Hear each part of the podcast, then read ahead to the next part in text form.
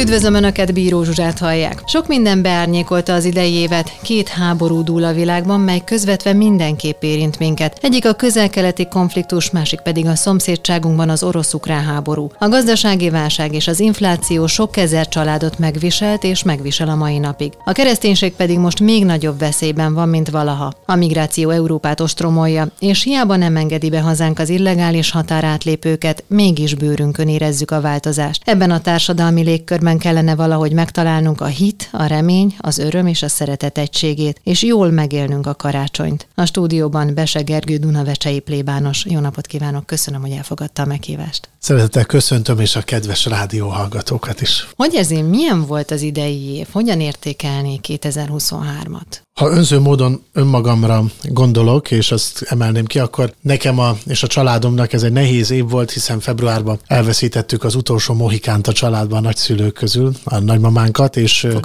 ez köszönjük szépen. Ez nagyon megérintett bennünket, hiszen azért mégiscsak egy 88 éves ö, nagyszülő, aki együtt van a családdal, tehát ez, ő, ő, az ő elvesztése ez nagyon fájt nekünk, így hát ez a mostani karácsonyt, ez mindenképpen beárnyékolja. Ha kilépek az önmagam magam árnyékából is megnézem, hogy a, a rám bízott közösséget, azokat a híveket abban a három településben, ahol szolgálok, hogyan és miként élték meg ezt az életet, ez nem, nem volt könnyű. A gazdasági nehézségek, az infláció, a lelassuló építőipar és, és a különböző újabb és újabb azért a rezsi nehézségekkel is azért nagyon sokan szembesültek.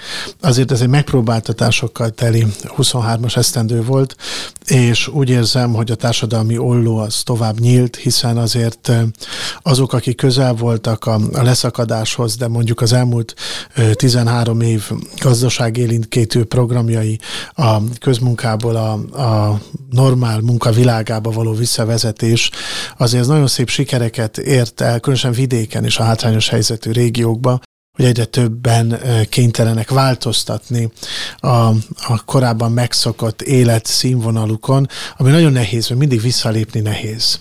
És az a másik szomorú tapasztalat, hogy azt vesszük észre, hogy, hogy nem biztos, hogy a luxusról mond le a, a táplálék javára, hanem, hanem, hanem valahogy úgy olyan kilátástalannak tűnő élethelyzetben vergődve nem lát racionálisan. És, és ezeket az embereket kell fölkarolni és segíteni a Karitász, a Máltai Szeretett Szolgálaton keresztül. Mi, amit próbálunk tenni értük, az az, hogy akár tartós élelmiszerrel, akár beiskolázási csomaggal, és a tűzifa programon, és sok minden máson keresztül azért igyekszünk utánuk nyúlni, de azért... De ezek időlegesek, nem? Tehát, hogy egy tűzifa programnál például ezt most tudja télen használni, de ez nem jelenti azt, hogy neki lesz mondjuk munkája és folyamatos bevétele. Így van, tehát, hogy ugye ez csak egy, ez csak tűzoltás, most még megpróbálunk halakat dobálgatni, de a hálónak még, háló még nincs kész, amivel önmaga tud majd valamit kezdeni. Hát reménykedünk abban, hogy a 24-es évben újra beindulnak azért azok a beruházások, amelyek most a gazdasági nehézségek miatt elmaradtak, vagy éppen átcsoportosításra kerültek mondjuk a pénzek más irányba, és, és, és, és kell, hogy, hogy ezek elinduljanak nagy útépítések, mert hogy,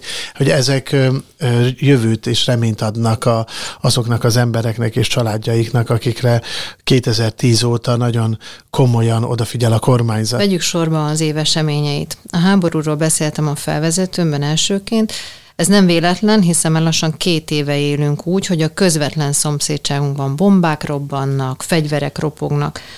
Milyen esetben egy keresztény embernek a feladata ön szerint? Hogyan kell ilyenkor segíteni, vagy hogyan kell jól hozzáállni ehhez a szituációhoz? Az első dolog az, hogy éberen kell tartani az emberek lelkiismeretét. Ferenc pápa úgy fogalmazott. Két évig? Hát, ha kell tíz évig is. Tehát, hogy azt, azt nem szabad figyelmen kívül hagyni, a Ferenc pápa is fogalmazott, hogy olyan az ukrán háború, mint a mindennapi kávé. Megszoktuk, hogy lőnek, megszoktuk, hogy jönnek a határainkon, megszoktuk, hogy emberek százai, ezrei halnak meg, megszoktuk, szoktuk már, és, és mindenki, mikor szám, hogy ez a mit tudom én, a 500 vagy 600 valahanyadik nap, a háború Ukrajna 600 valahanyadik felvonás és ré, része ennek a történetnek, ez szomorú. És a lelkiismeret ébrentartása azért fontos, mert szüntelenül kell imádkoznunk a békért. Én minden hittanórán körbe felállunk a gyerekekkel, és mi, a, mielőtt kezdenénk az órát, mindenki mondhat egy ima szándékot, hogy miért ajánlja föl azt a mi atyánkot, amit az órájaim mondunk.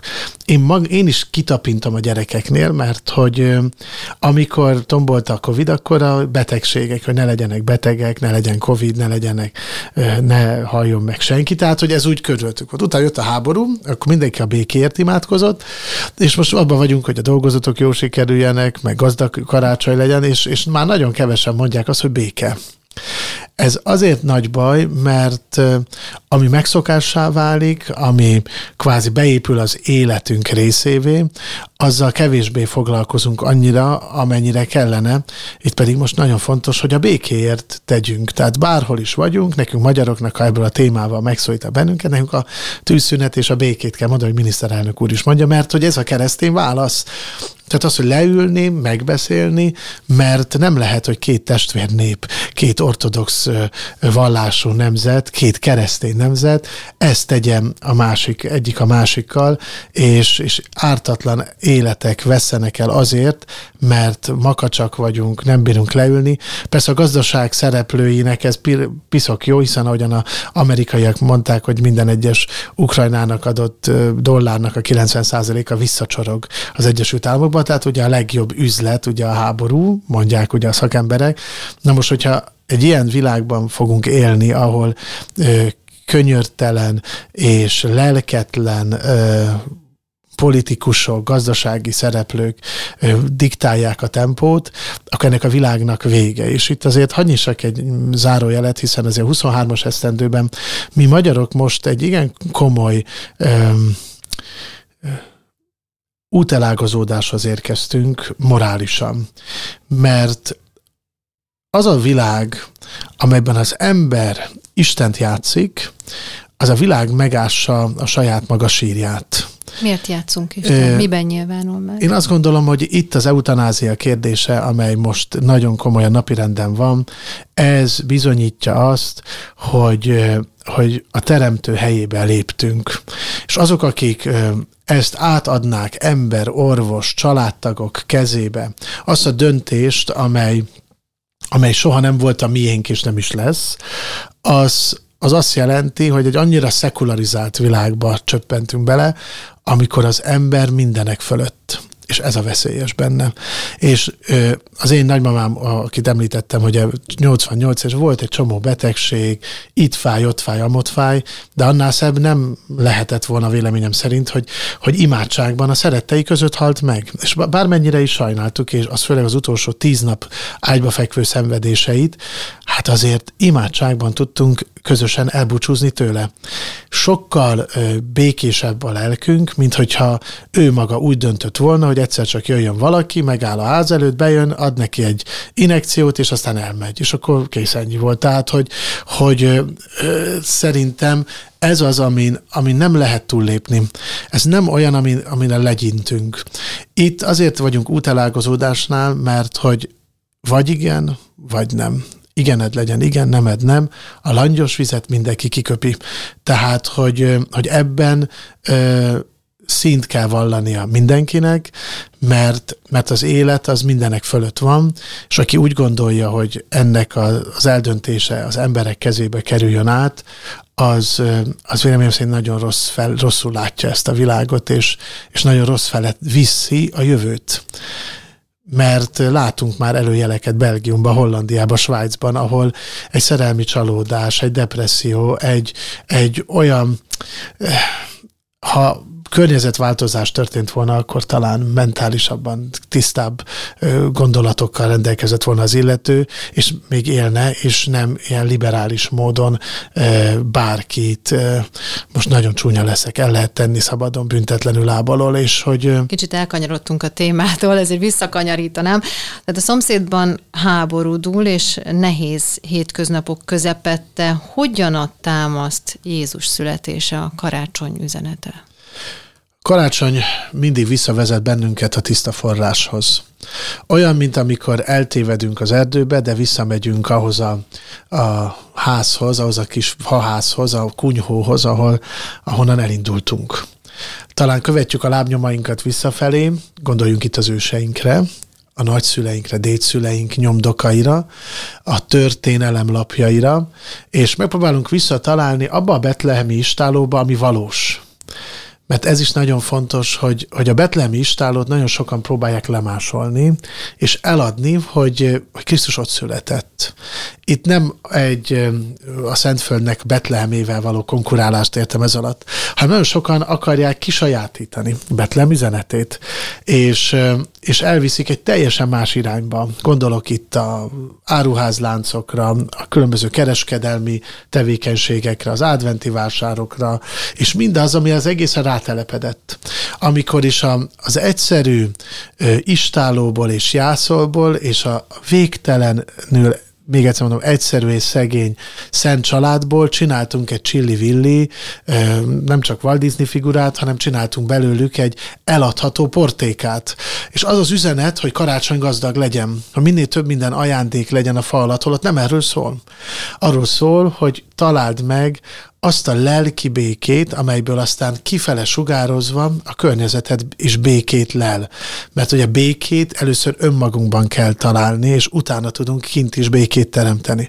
Ha megtaláljuk a Betlem istálót, a valódit, és végig gondoljuk az életünket, és az, ami feleslegesből, azt kidobjuk, az, amire szükségünk van, azt elvesszük onnan abból a bizonyos istálóból, ami kell ahhoz, hogy hitelesek legyünk az emberek számára, akkor már másképpen indulunk el. És itt az orosz-ukrán háborúnál is ugyanez van, hogy hogyan is lehet úgy, hogy annak a betlemi béke üzenetével kell odalépnünk az emberekhez, akár politikus, akár gazdasági ember, akár egy hétköznapi egyszerű ember, ami Betlehemnek az üzenete volt 2000 év, és üzenete ma is.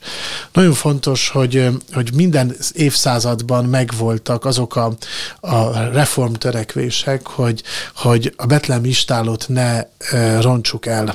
A karácsony történet, az, története az mindenképpen erőt ad. De hogyan egyeztethető össze ez azzal, hogy a Szentföldön közben háború dúl? A Szentföld mindig is a világnak egy puskaporos hordója volt. Nem csak az 1948-as megalakulásától számítva, hanem az a, az a földrész ott mindig hőbörgés volt, gondoljunk csak Krisztus születésére, akkor is például a rómaiak voltak ott, vagy nyissuk ki a Szentírást, és nézzük meg az Ószövetséget, vagy, vagy hogy miért is rombolódott le a, a Jeruzsálemi templom. Tehát, hogy, hogy mindig is egy zűrzavaros vidék volt, most azonban ez azért egy, egy kicsivel komolyabb ezt a kicsit ezt most idézőjelbe tenném, mert, mert már ugye az emberek megszokták, hogy Izraelben mindig háború van, és mindig lőnek. Most itt robbantanak, most falat építenek, most szóval, szóval valami mindig volt az év, minden évtizedben valamit produkáltak Izraelben. Ez most azonban egy, egy különleges helyzetet teremt, mert míg a korábbi évtizedekben amikor Izraelt támadás érte, akkor a világ egy emberként ítélte el az agresszív cselekményeket. Most azonban azt látjuk Európa utcáin, hogy, van. hogy Palesztina mellett tüntetnek, egy olyan Palesztina mellett, aki ö, kitörve Gázából emberek százait rabolta el, gyilkolt meg kegyet, brutális kegyetlenségekkel embereket lefejeztek, megerőszakoltak. Tehát hogy ö, ö, olyan szörnyűségeket hallottunk és láttunk, amely elborzasztja az embereket, el kellene, hogy borzasztja az embereket, és csak arra tud gondolni, hogy a nemzetközi közösség fogjon össze, tegyen rendet Gázába, mert az sem volt egy áldott állapot, ami ott volt, vizsgálja felül az odaérkezett támogatásoknak, hogy hova is kerültek, amikor egész Gázába alagútrendszerek vannak, és ezrével rakéták hogy kerülhetnek egy, egy ilyen ö, lezárt ö, kis országba, és nem ezt látjuk, hanem bizonytalanságot. És ott, ahol bizonytalanság van, ott teret nyer az űrzavar. Ahol bizonytalanság van, és nincs egység, ott kétség, háromság, és stb. minden van, ott nem lehet közös origót találni. Ha nincs közös origó, akkor pedig mindig az nyeri meg ezt a küzdelmet, aki erősebb. Márpedig az erő fitoktatása az a fegyverekben fog megnyilvánulni. És ez zajlik most hogy, hogy tulajdonképpen nincs egység abban a tekintetben a közel-keleten, hogy mit is akarunk mi legyen a terror szervezetnek minősített kormánypárttal, mi legyen a gázai áltatlan népnek a sorsával, akik körbe vannak zárva egy fél hódmezővásárhegyi területen, tehát hogy mi legyen az, amit tennünk kellene azért, hogy az ott élő gyerekek, idősek, fiatalok jövőt és biztonságot, és mondjuk ki ezt a szót, és boldogságot találjanak a szülőföldjükön. Tehát, hogy egy megint egy olyan háború ez, amely meg a nagyon sokaknak óriási hasznot hoz, de még többeknek hoz fájdalmat és szenvedést, és kérdés, hogy az, akik ebből hasznot hoz, nyernek, azok mikor tudják azt mondani, hogy elég, és akkor valami elindulhat a béke irányába. Azt már tudjuk, hogy minden fegyveres konfliktus magában hordozza a tömeges migráció veszélyét. Hogyan hat ez a kereszténységre, hogy látja? Nyilván nem mindegy, hogy melyik országból érkeznek. A Szentírásban a benne szerepel, hogy a, a menekültet, az úton lévőt befogadni és megsegíteni. Emberi természetünkhöz hozzá kell tartozni annak, hogy aki többet kapott, talentumot, lehetőséget az Úristentől, az többet is adjon a köznek. Ö, igen, mi európaiak jó helyre születtünk, amit nem mi döntöttünk el. Mi egy olyan ö, részére születtünk a világnak, ahová milliárdok, az emberiség milliárdjai vágyodnának, hogy csak egy napot vagy egy hetet el tudjanak tölteni.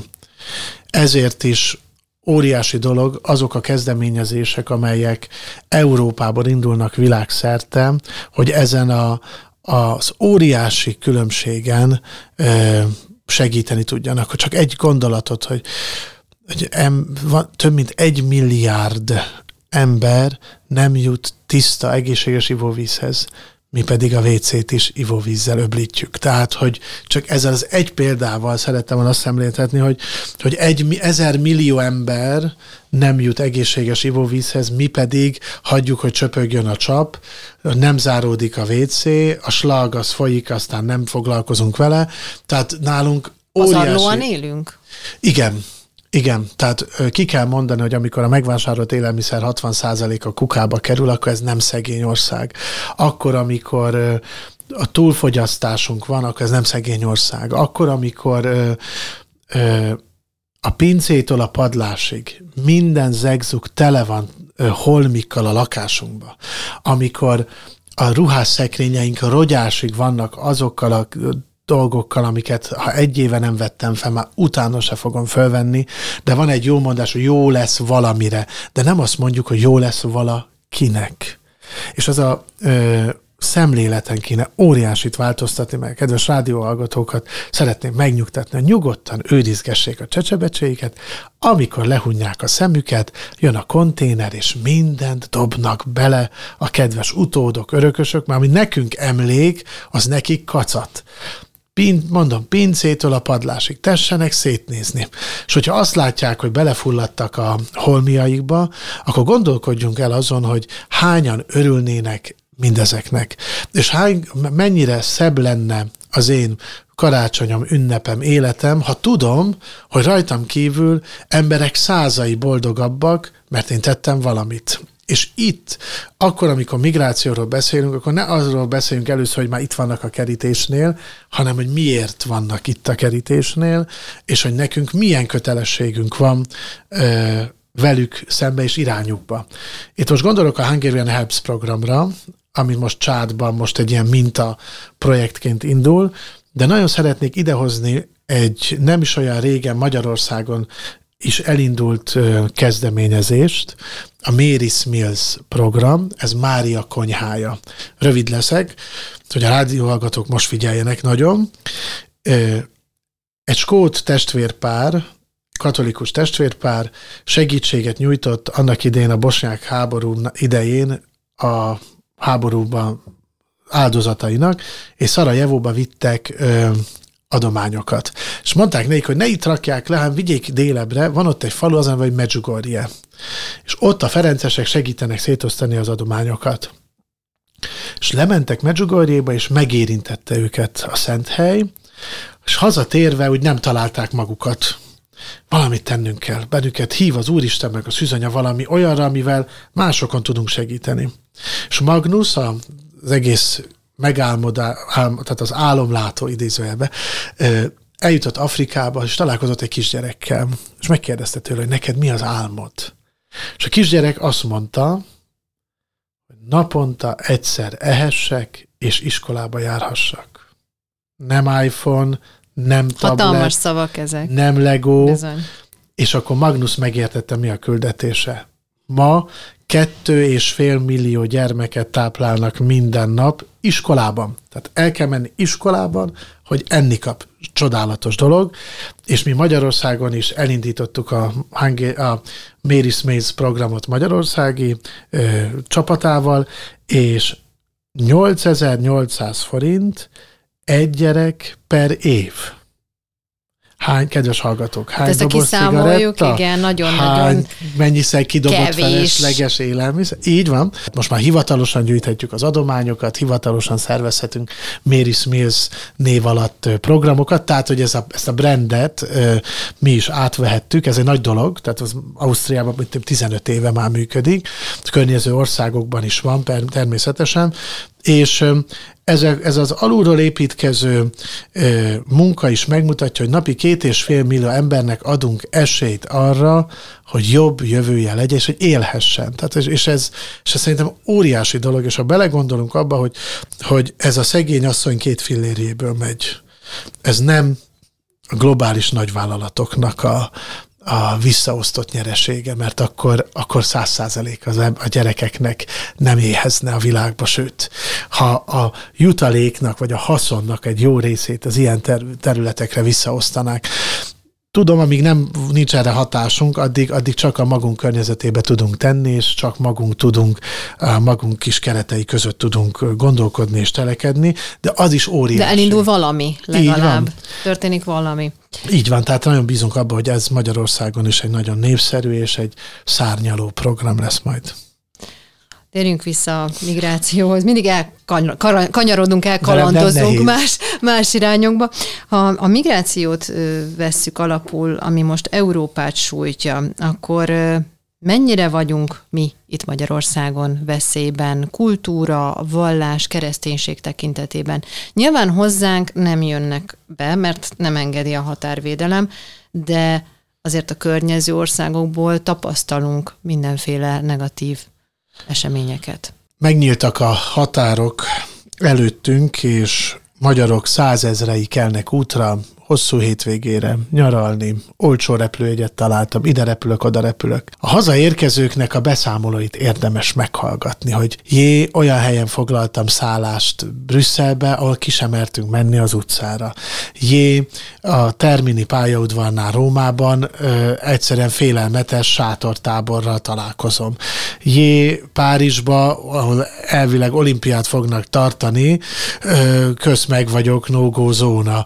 Ö, Jé, Marseille-ben nem tudok úgy sétálni, hogy műezinekkel, meg, meg imádkozó emberekkel, meg szinte félelemkeltő városrészeken találkozzak. Tehát, hogy, és ez ugye még nem beszéltünk Spanyolországról, Nagy-Britanniáról, tehát az jele, ez azt mutatja, hogy Nyugat-Európában már nem, hogy elindult, hanem dübörög egy új honfoglalás.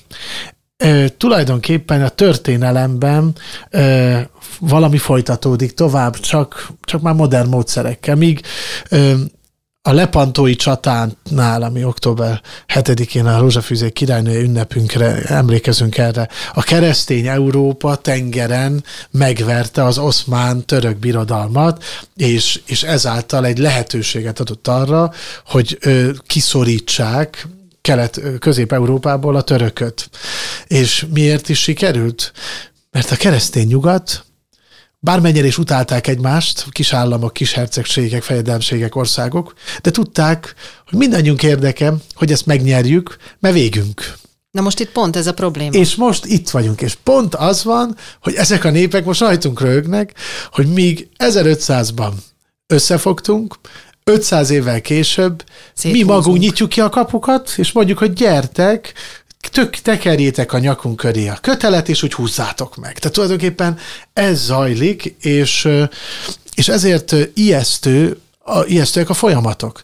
Tehát, hogy aki ö, látja Nyugat-Európá hanyatlását, az ö, annak, annak résen kell lenni, hogy azt a tömeget, nincs az a szociális háló, nincs az a segélyezési program, ami elbírja majd Nyugat-Európában, mert van egy pár százalék, tíz százalék alatt, aki tényleg akar dolgozni, de a többiek azt a jólétet, amit ők a telefonjaikon keresztül, az interneten keresztül, a tévés filmeken és sorozatokon keresztül láttak, na abból akarnak, és én elhiszem, hogy egy ö, ö, szudáni sátor táborban élő fiatalban több vágy van, mint hogy itt halljak akarok. meg ebbe Igen. a sátor táborba, és útra kell, én megértem, de az, hogy ö, ö, valahol ennek megállt kell parancsolni, és ahogyan korábban mondtam, abban a sátor táborban segítsünk nekik abban, hogy ott a sátor táborból kilépve egy saját kis gazdaságot, saját kis munkahelyet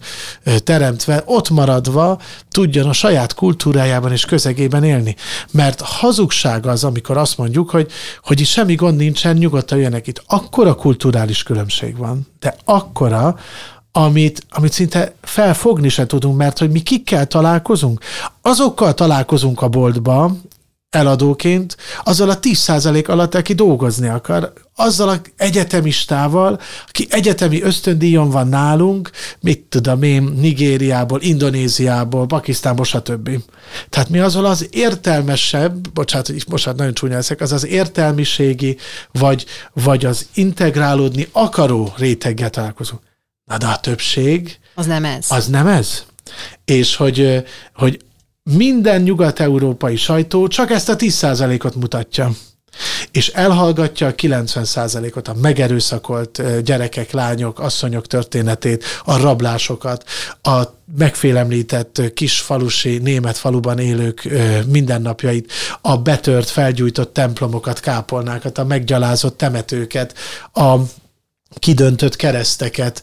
A, jó, de ez mire jó, hogy elhallgatja? Hát azért, mert ha öntudatra ébred egy nemzet, az ki fog látni a burokból.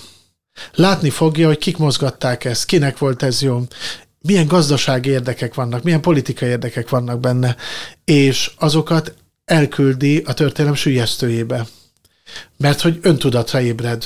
És hogy Európát ugye rabul akarta ejteni ez a zöld ö, maszlag, ugye ahogyan Nógrádi tanár úr mondaná, hogy minden olyan az a zöldek, mint a paradicsom, hogy először zöld, és utána piros lesz. Tehát, hogy, hogy ma azok, akik régi kommunisták, erősen baloldaliak, nemzetellenesek volt, azokat most ebben a zöld mázzal leöntve látjuk az európai politikában, és sok helyen a mérleg nyelvei, mert hogy elhitetik magukkal, hogy, hogy ők egy más irányt, egy, egy élhető világot, egy szeretetteljes világot, stb. stb. képviselnek, holott kőkeményen egy anti-nemzeti és anti-keresztény és teljesen szekularizált egy mix társadalmat létrehozva akarja a gyökereket, tehát a legrosszabb, hogy a gyökereket akarja kiírtani. És hogyha a gyökereket kiírtják, akkor mi miből ébredünk fel? Visszatérve, hol látjuk meg az őseink lábnyomát vissza a forráshoz, a betlemi istálóhoz. Tehát, hogy, hogy Nyugat-Európában már a nyomok sincsenek meg lassan, az őseink nyomai, az eladott templomok, a, a lerombolt templomok, a szétvert közösségek. Tehát, hogy, hogy, hogy nagyon nehéz lesz visszaterelni az európai átlagembert a helyes útra, bár ugye a jövő esztendő, hogy a 24-es év egy nagy lehetőség, hogy az Európa Parlamenti választásokon hangot adjon a változást kiáltó, vagy a, a józan ész oldalán állók egyszer csak azt mondják, hogy elég. És én e, e, ezt várom, hogy azt mondják, hogy elég volt, mert mert így ez tarthatatlan. És mi magyarok az utolsó pillanatig ki akarunk tartani, de nem tudjuk a lajtánál megállítani a mocskot, ami beömlik. Nem tudjuk ö, a Netflixről kiiktatni a, azt a ö, gyilkos ideológiát, ami a családjainkat, a nemiséget, a, az emberi létünket támadja. Nem tudunk minden, nem tudjuk a TikTok oldalakon keresztül megvédeni a fiataljainkat. Tehát nagy bajba vagyunk mi is, de hogyha nem történik változás Európában, különösen itt a választások után, akkor félek attól, hogy, hogy elfag fogunk fáradni, és a lengyelek sorsára jutunk, ahol, ahol az a nyomás, az a média túlsúly, amivel rendelkezett a, a nemzet ellenes lengyel baloldal, az, és választást tudott nyerni, hogy ne adj Isten nálunk is egy ilyen helyzet beáll, akkor, akkor aztán tényleg Európának talán az utolsó bástyája is összeomlik. Ön szerint van arra lehetőség, hogy összeszedünk mindenkit, és mindenkit hazaviszünk oda abba az országba, ahonnan érkezett? Ez Tehát már... ez egy kis söprést végezni nem, Európában? Nem. Vagy már olyan mélyen, mélyen bent vannak, és már akár olyan régóta, vagy már családot alapítva próbálják felvenni, vagy már állampolgárságot megkapva próbálják felvenni az európai létet, idézőjelben a próbálják, hogy már nem nem, nincs erre lehetőség. Németországot szeretném felhozni. Én gyerekkoromban minden nyaramat Dél-Németországban töltöttem a rokonoknál, és nekem ott voltak első muszlim élményeim, meg török. Akkor láttam először kendősöket, meg, meg, meg, meg, meg nem keresztény embereket.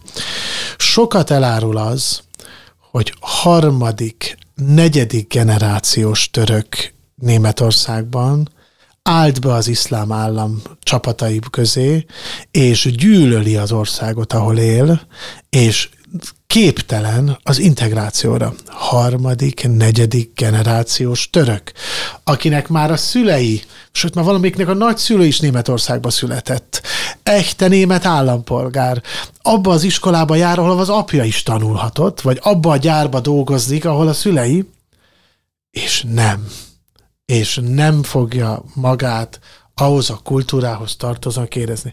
Én nem azt mondtam, hogy a Müncheni Oktoberfesten ö, Léderhózéban táncoljon a DJ öcire, csak azt mondom, hogy ennyi idő alatt már azt a kultúrát, amiben ő bele született ott, és bele nevelődött, és bele nevelődött az ne legyen számára üldözendő, eltüntetendő, ne legyen az, ami ellenő tiltakozik. Na, ez a nagy gond, és hogyha most azt mondjuk, hogy kisöpörni nem lehet őket, nem is ez a cél. Persze azok, akik bűncselekményt követtek el, illegálisan vannak, az másik tészta, hanem új lapra helyezni az integrációt.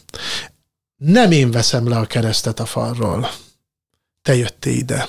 Nem én fogom kikapcsolni a harangokat, a napi déli harangszót, meg a reggeli, te jöttél ide.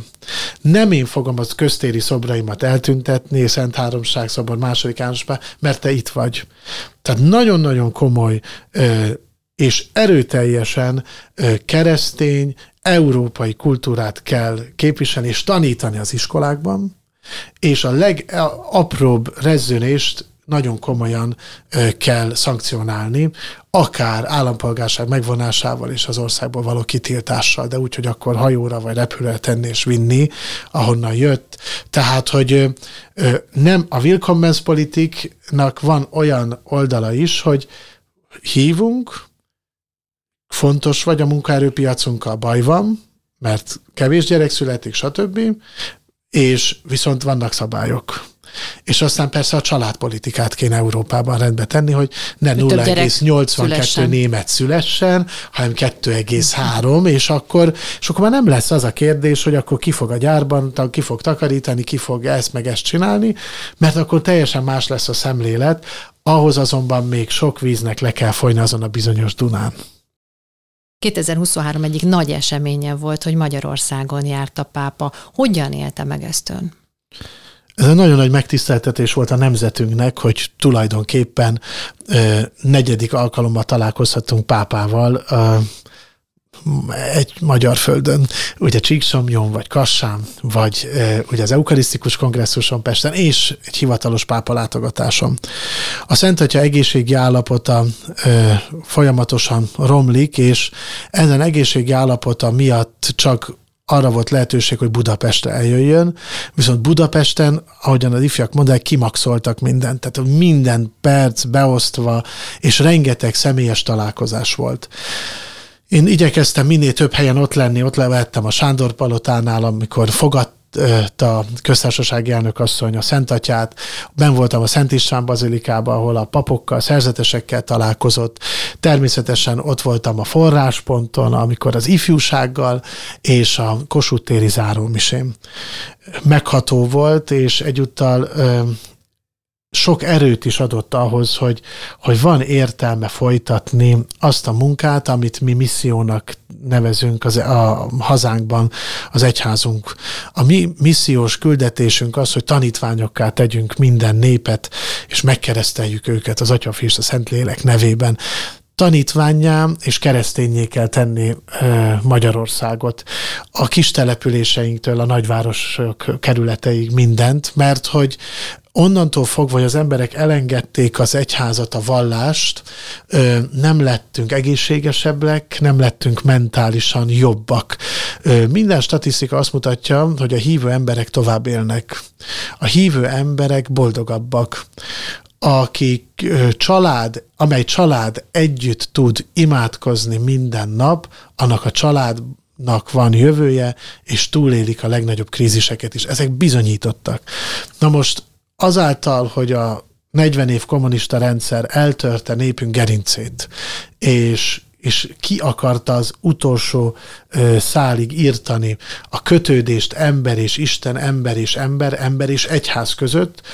Ennek a 30 éves rendszerváltás még, még, még semmi ahhoz a kárhoz, amit tettek ennek az újjáépítésében különösen mondjuk azt, hogy 2002 és 10 között, vagy 94 és 98 között sem az a fajta egyházépítés volt, mint amit most látunk 2010 óta. És talán a 2010 óta való közösségépítés és az egyházaink megerősítésének egy ilyen megkoronázása volt a két pápa látogatás, ami ilyen közel volt egymáshoz, hogy, hogy tulajdonképpen az a munka, amit belefektettünk, az oktatásba, a szociális munkában megújuláshoz, intézményi, közösségi megújuláshoz, azt egy pápa látogatással tudtuk megerősíteni, megkoronázni, tudtunk, láttuk azt, hogy amin dolgozunk, annak van eredménye is, mert mindenütt tömegek voltak.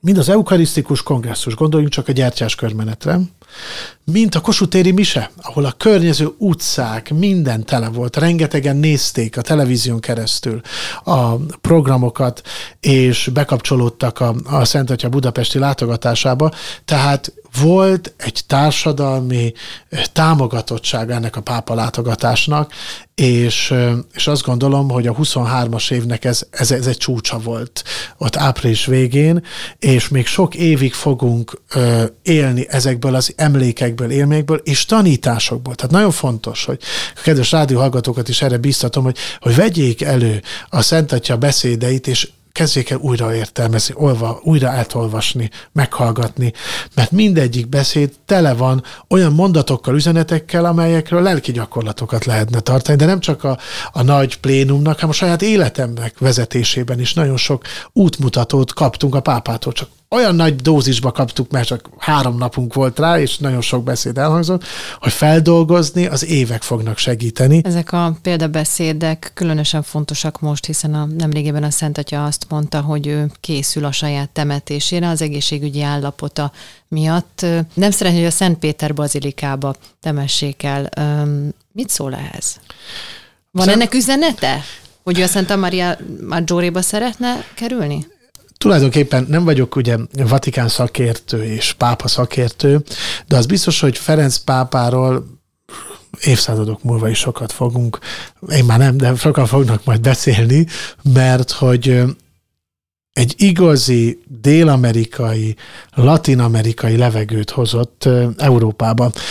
Egy Buenos Airesből érkező pápa világképe teljesen más. Egy déli féltekéről érkezettnek nem onnan fúj a szél, ahol nekünk.